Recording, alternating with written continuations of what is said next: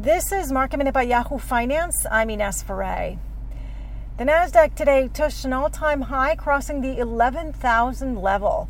Disney today is up more than 2%, and Bristol Myers Squibb is up more than 2% after that company announced its quarterly results, beating on the top and the bottom line.